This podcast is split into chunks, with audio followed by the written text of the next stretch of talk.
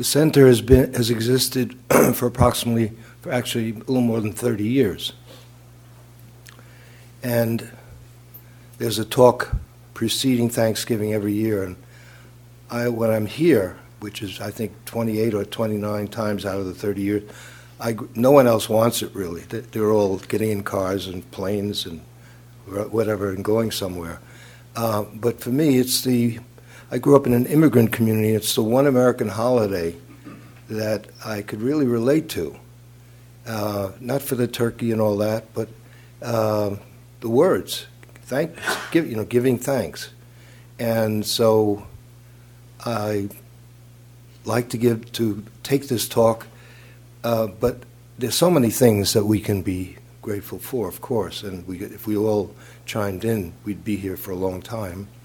Uh, but I limit it to how our practice, wh- how, why I'm grateful for having a practice, why this practice uh, is so invaluable, and why we're not helpless in the face of whatever happens. Um, originally, when I made up this title, um, I thought, well, sure, everything is daily life. Uh, where isn't there daily life? And meditation uh, as a way of life.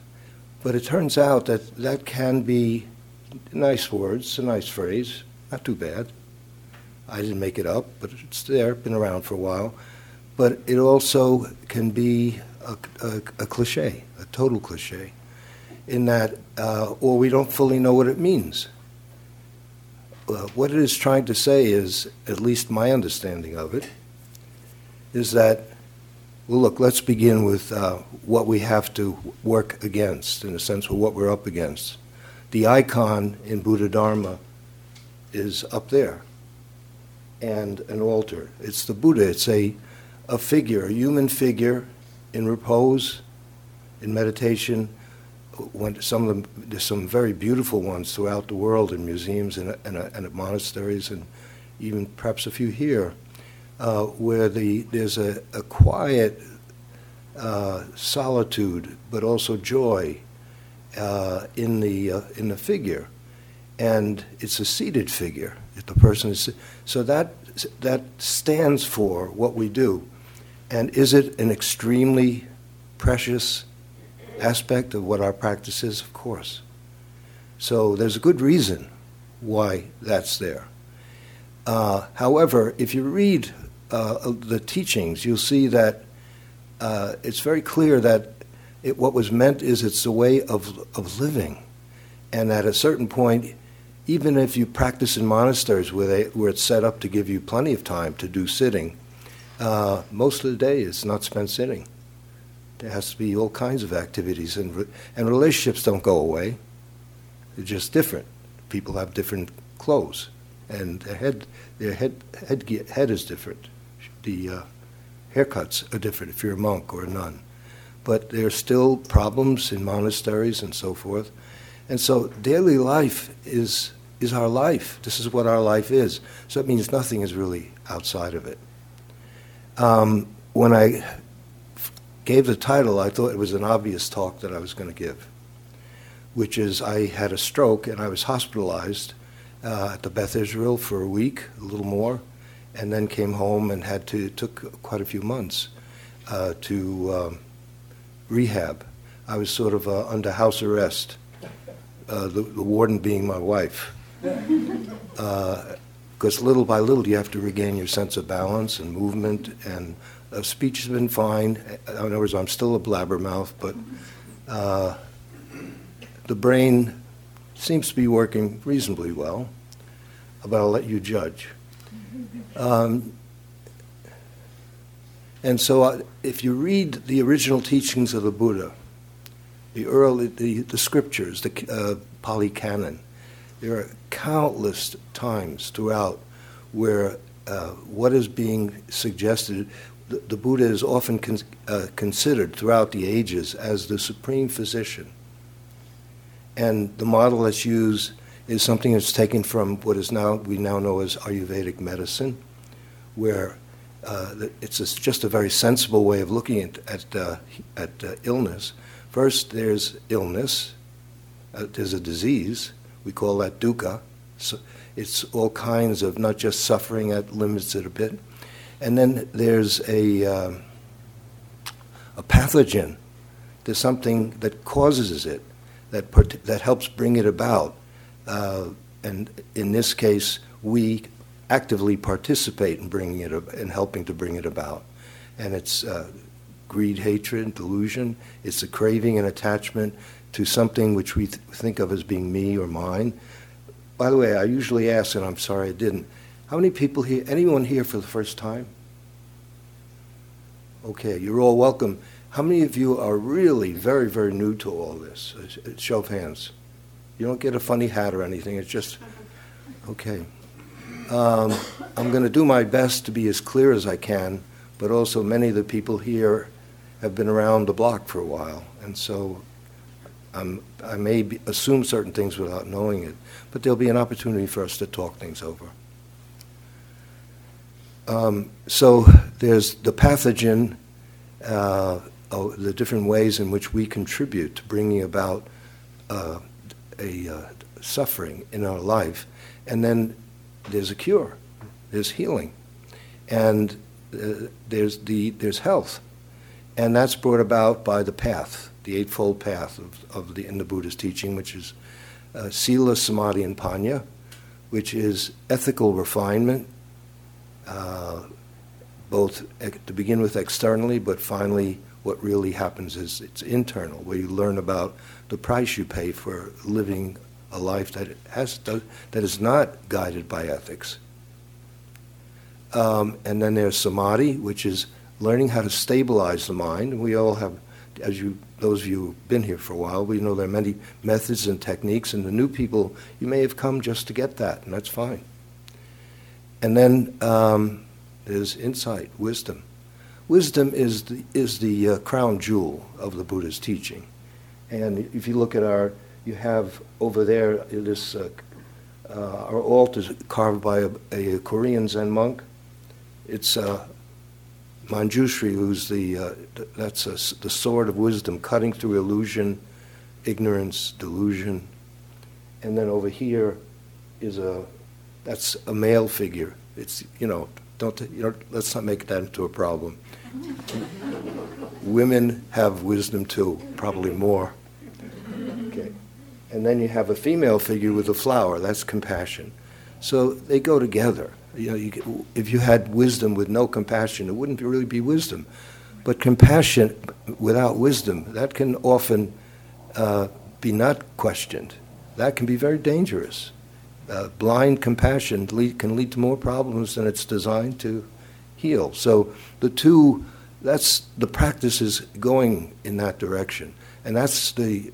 Those, that's, in a sense, the medication. If you read the uh, a lot of the suttas, there they, the Buddha goes through this many, many times. That's why they picked that image. That image was picked um, of uh, monks who are very, very sick and not, not being attended to by their fellow monks, and the Buddha scolds them and gets down and cleans the body himself and uh, helps this person come back to health.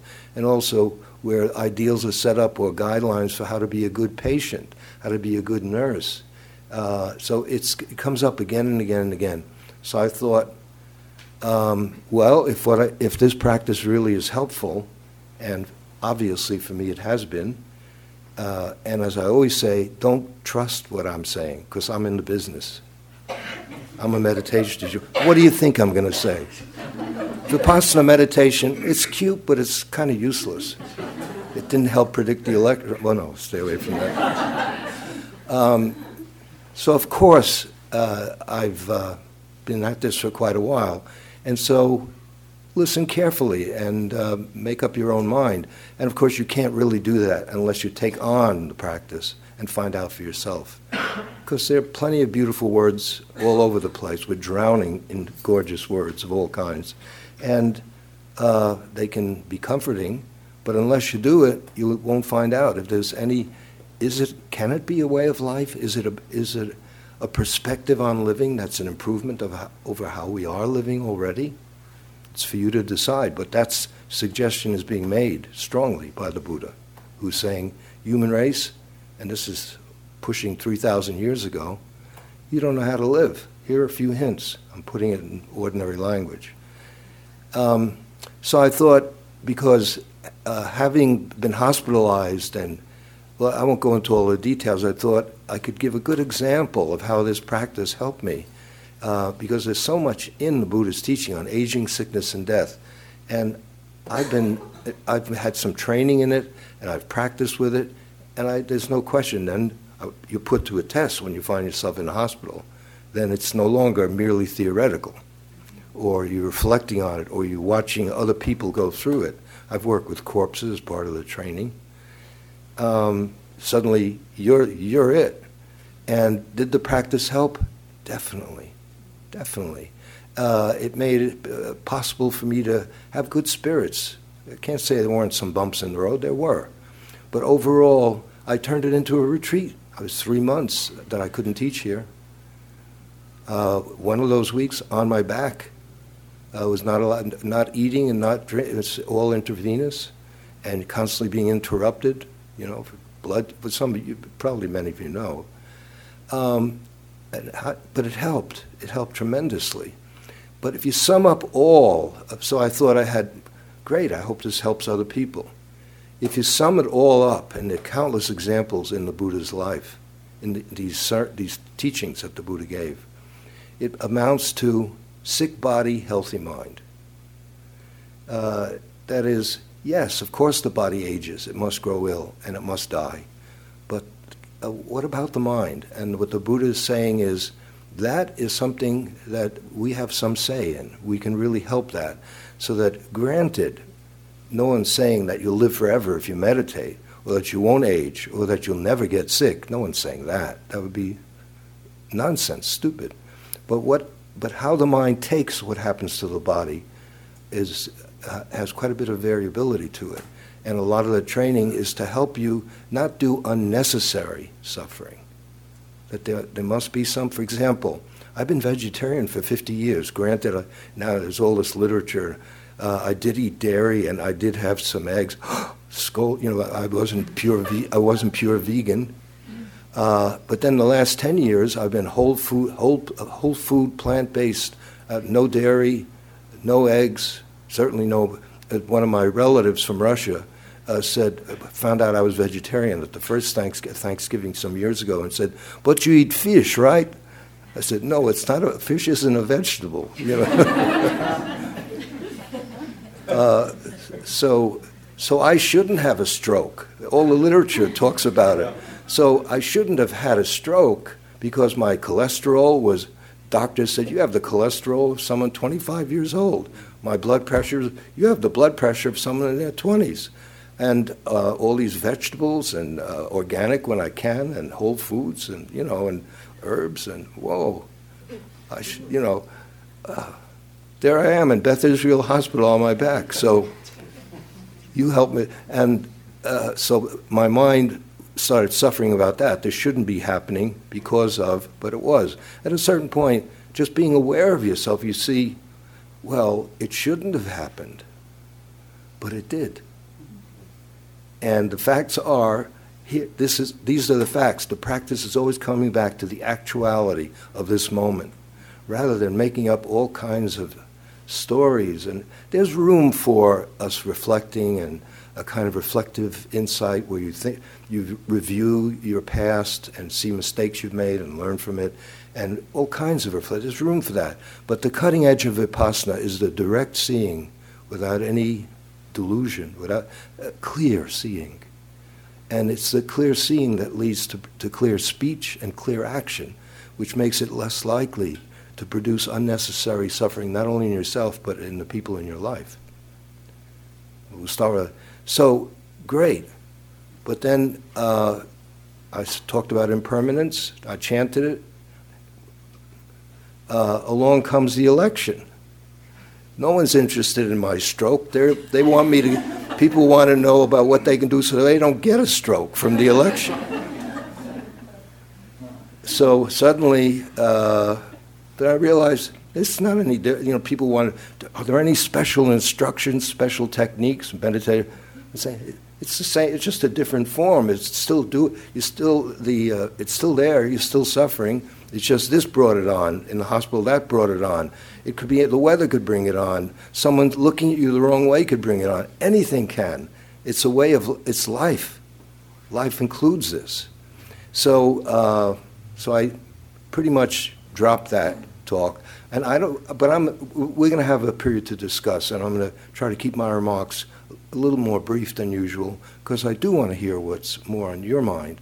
It needn't be on the election. And everyone's welcome here, whether you voted or you didn't vote or who you voted for or whether it was, you know, what uh, what it is. Um, but uh, if it is, and if there's some way in which uh, the practice, we can. I'm grateful for the practice because I'm human. I have my political persuasion. I'm not telling you what it is, but you can figure it out. Right? I live in Cambridge, right? ninety-seven, I think, ninety-seven percent of the people who live in Cambridge voted for someone who didn't win the election. Okay, so there's a good probability I was one of them, but I'm not telling. Okay, because everyone's welcome here.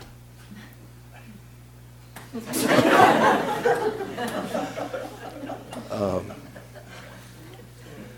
okay, so uh, and we've had Sessions and Ryan and George Mumford, and there's been a real need for it. And so, um, but the teaching remains the same. There is dukkha, and granted, the facts are that the person who shouldn't have won did win, and. Uh, the mind has to catch up with the facts. That is, this actually not only happened, but it is happening.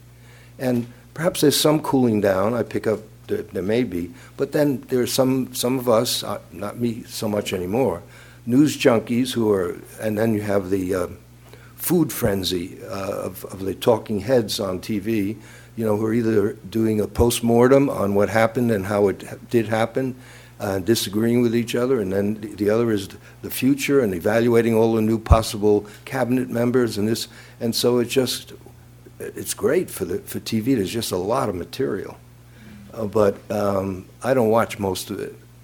Uh, and the facts are that this happened, and it has affected many people, not only in our country but around the world. And we can't take care of everyone, but we can take care of ourselves. And that contributes to everyone. Uh, then, in the process of taking on, d- discussing this in our, we have a Thursday group of people who've been practicing for a long time. Uh, and then I got other questions where people implied, well, if we do what you're saying, be aware of what this brought up in us, and awareness takes care of it, and we find ourselves more calm and clear, Uh, isn't that uh, a cop-out, that we're not involved, we're not doing anything? That's not what this is saying. What it's saying is, if we can, in a sense, uh, clear the red dust from the mind, from the mirror, that's it's an ancient, uh, from Asia, method, uh, image of uh, a mirror that's full of dust, and practice is cleaning away the red dust, because people, in, in ancient times, people would walk and there'd be dust and it would uh, cloud their vision. Uh, so that that's what that's what does it. But that doesn't imply that we're passive or that we don't help or we don't do what we should do. Now, I'm not going to tell anyone what to do or not do, but whatever, whatever it is you want to do about what happened, aren't you in a better situation to do that? If your mind is a little clearer, a little kinder, a little wiser, and uh, uh, can't that be more helpful to the people around you who are perhaps very upset? Look, I, I have medical friends who are, who are telling me that it's also had uh, people are losing, can't sleep, people are, are having blackouts, uh, all kinds of things are happening as a result. So I don't mean to uh, romanticize anything. But the facts are that this is happening, and if this is a way of life, this is part of that life, and if this method, if this practice is indeed useful, it should help us to move through this in a way that's skillful, which means wise. Wisdom in the Buddhist sense means something that can be learned. It isn't just by reading Plato and Socrates and you memorize it and then you're wise. Uh, everyone, anyone can do that. I did it for many years. So uh, it's it's nice at parties, but it doesn't make you any wiser. It just means you have wise talk. And people are, whoa, you read Socrates. Yeah, but uh, how's my own mind? And so that's so it, when we talk with each, discuss with each other, as I hope we will do soon, right in a few moments. Um, I may not be consoling you the way you want to be. There's plenty of room for us to gather together as a group. In fact, a lot of it's happened here, and then I'm all for it. And there is, of course, room for sorrow. There's room for crying. I know people who are crying for days over this. So it's not to obliterate our honest emotions and ways, more conventionally recognizable ways of dealing with this, with other people, or just doing something that uh, makes us happy to take our mind off how painful it, all this is. Uh, whatever it is, to enjoy nature or go on a trip or watch, uh, or eat your favorite, eat junk, junk food, and you know, for the day. What is it? Comfort food? I do that. Okay. Uh, you don't think I, I'm one hundred percent whole food? I mean, I, God, what a bore. Um, so, th- so in this practice, uh, when you come into a building like this, Cambridge Insight Meditation Center, it's got a, a focus, and the focus is to help you use the methods and techniques and understandings, frame of reference, paradigms that we that we have available to us that have proven themselves for thousands of years. Many, many human beings have help, been helped by all this. But unless it helps you, it doesn't matter. Like maybe the Buddha solved his problems. Let's hope he did. But that doesn't mean we solve our, our problems. I mean, so each time it's fresh, it's for you to take on what's happening to you. And the practice is designed for that. It's the present moment that the healing takes place. And uh, I thought of one way to help you, help focus it. I'm not sure this will, but I'm, do, I'm doing my best. And then I'd like to open it up to what you have to say. I'm not very poetic. I'm not being humble. I really am not. I'm, I play a mean blues harmonica, at least I used to, about one hundred years ago. I don't even own a harmonica anymore. And I wasn't a bad basketball player and baseball player in the old days. Uh, but I'm not very poetic. So I've written one poem in my life, and that's why I repeat it over and over again. And I've tried to do it again. You can't try to write poetry. I suppose you can, but it doesn't work for me. Let's see, can I remember it? Um, Where is peace to be found? Where is peace to be found? Don't we all want some inner, of course, inner peace? Where is peace to be found? In the same place as sorrow. The more I hear it, not bad. Uh, how convenient. In other words, it's all here. This, the sorrow we have, it may have come in from the outside, through our sense doors, through information, through all the... But finally, it's all... The practice is about this mind and this body, right here, right now, and, and always will be. This practice that we do here. There may be others that, that you prefer. Fine. So in this one, it's co- convenient in the sense that That that where we look for where the sorrow is, is exactly the same place that transforms that energy, as long as, but it requires a, a capacity to really pay attention, and we're learning how to do that here. We need new skills. We most of us were not brought up to have the skills of paying attention. We have it in some area. It might be photography, it might be dance, it might be cooking, your profession. Uh, something you love to do, and you're, you're really focused and attentive. But typically, it doesn't follow through when we have to uh, aim that lens at ourselves. That's where we, as humans, we fall down. Uh, we're very good elsewhere, but that's, and the record shows it. If, if it weren't true, the human race would be in good shape, but we're not. We haven't learned how to live with each other. Okay. So... Um, Now, it doesn't mean you have to talk about the election. Anything is welcome. But I'm just telling you that what I'm going to focus on is how this practice uh, can enable you, even if you're very new, can enable you to not feel helpless. But that is, there are things you can do to take care of yourself, and by extension, if you take care of yourself, you're helping the people in your life, even if they don't uh, give, give a darn about meditation. Because what you, that we all bring who we are to each other. Okay. Any, oh, we have, uh, we're going to have to pass that mic around. Uh, how are we going to, yeah, yeah.